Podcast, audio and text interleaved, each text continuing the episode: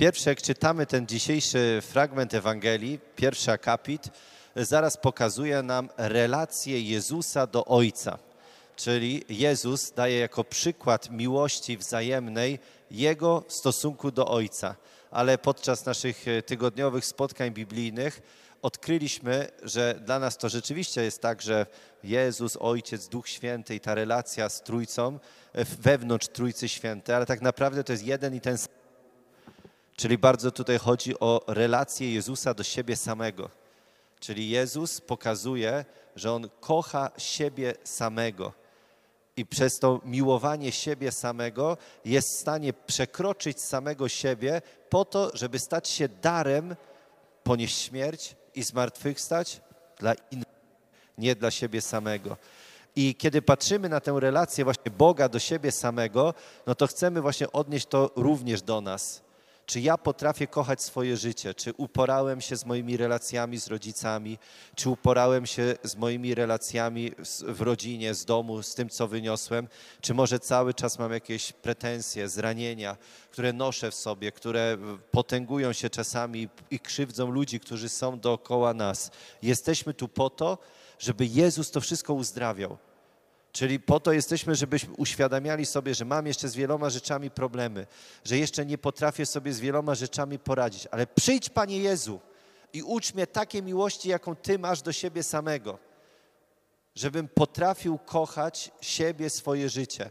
Wiecie, my ciągle mamy tendencję taką, że to moje życie kiedyś będzie piękniejsze, jak będę więcej zarabiał, jak znajdę inną pracę, jak wyjadę z tego miasta, jak znajdę chłopaka, dziewczynę, męża, żonę, jak urodzi mi się już dziecko, to będzie miał, będę miał inne życie. A Jezus mówi, tu i teraz z tymi ludźmi, w tej sytuacji, w której jesteś, z tą pogodą, która cię spotyka, możesz być szczęśliwy i możesz stać się uczestnikiem Królestwa Bożego. To jest moje przykazanie, abyście się wzajemnie miłowali. I znowu zobaczcie, Pan Jezus w tym y, fragmencie nie mówi o tym, że trzeba chodzić do kościoła, modlić się i że to jest nasz główny cel. My chodzimy do kościoła i modlimy się po to, żeby właśnie budować tą relację z Bogiem i mieć siłę do budowania relacji z drugim człowiekiem, abyście się wzajemnie miłowali. Nie ma większej miłości od tej, gdy ktoś życie swoje oddaje za przyjaciół swoich. Jezus jest pierwszy. On mówi: Wy jesteście przyjaciółmi moimi od, oddaje za was życie. Jezus umiera za wszystkich. I to jest bezdyskusyjne, że umiera za wszystkich. Nikt nie jest wykluczony, ale musimy otworzyć się na łaskę po to, aby właśnie otrzymać te wszystkie dary, które Jezus chce nam dać. I teraz mogłaby się w nas zrodzić pycha, że to my wybieramy Boga. Bo to przecież, jeśli muszę się otworzyć na łaskę, czyli On musi mnie przekonać do tego, żebym ja za Nim szedł. I dlatego w ostatnim akapicie Jezus mówi, nie wy mnie wybraliście, ale ja was wybrałem.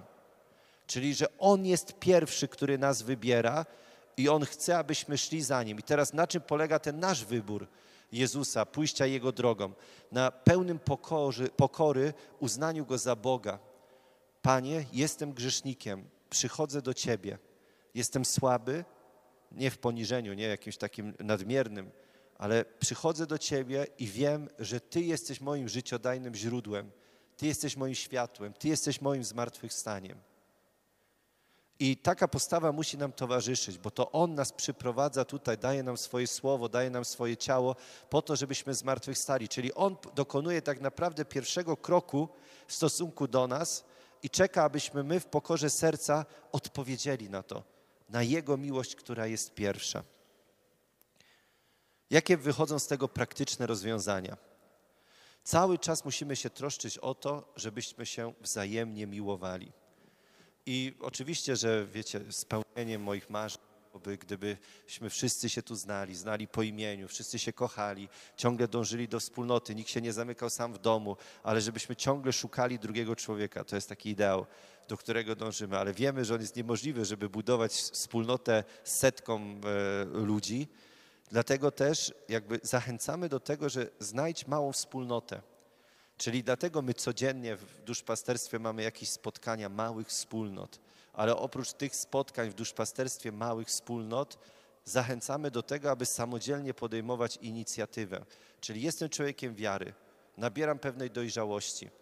Mam sąsiadów wierzących, zapraszam ich na wspólną modlitwę raz w tygodniu, albo na dyskusję o Słowie Bożym, e, albo idziemy właśnie razem na mszę świętą.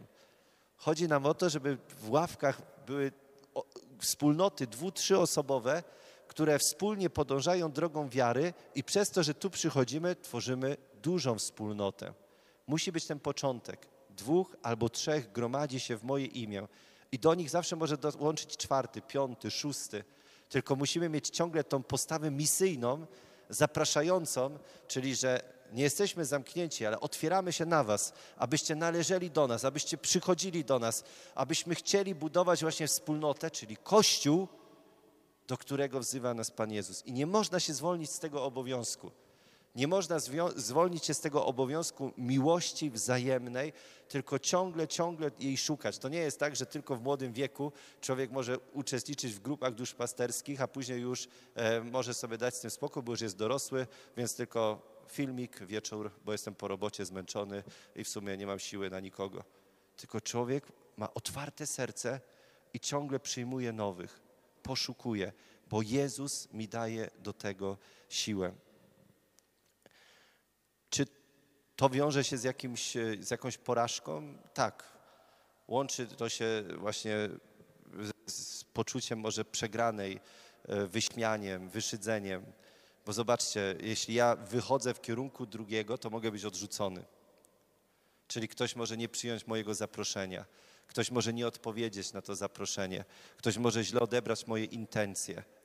Ale Jezus przychodzi do nas na ziemię szuka nas, a my go odrzucamy i krzyżujemy. Już nam pokazuje tą drogę Jezus. I my, chcąc być naśladowcami Jezusa, taką samą drogą chcemy iść. Czyli szukanie drugiego człowieka, szukanie miłości wzajemnej łączy się zawsze z krzyżem, czyli łączy się z cierpieniem, że ja muszę być gotowy na cios, że ja muszę być gotowy na odrzucenie, że ja muszę być gotowy na śmierć i ukrzyżowanie, bo chcę naśladować Jezusa.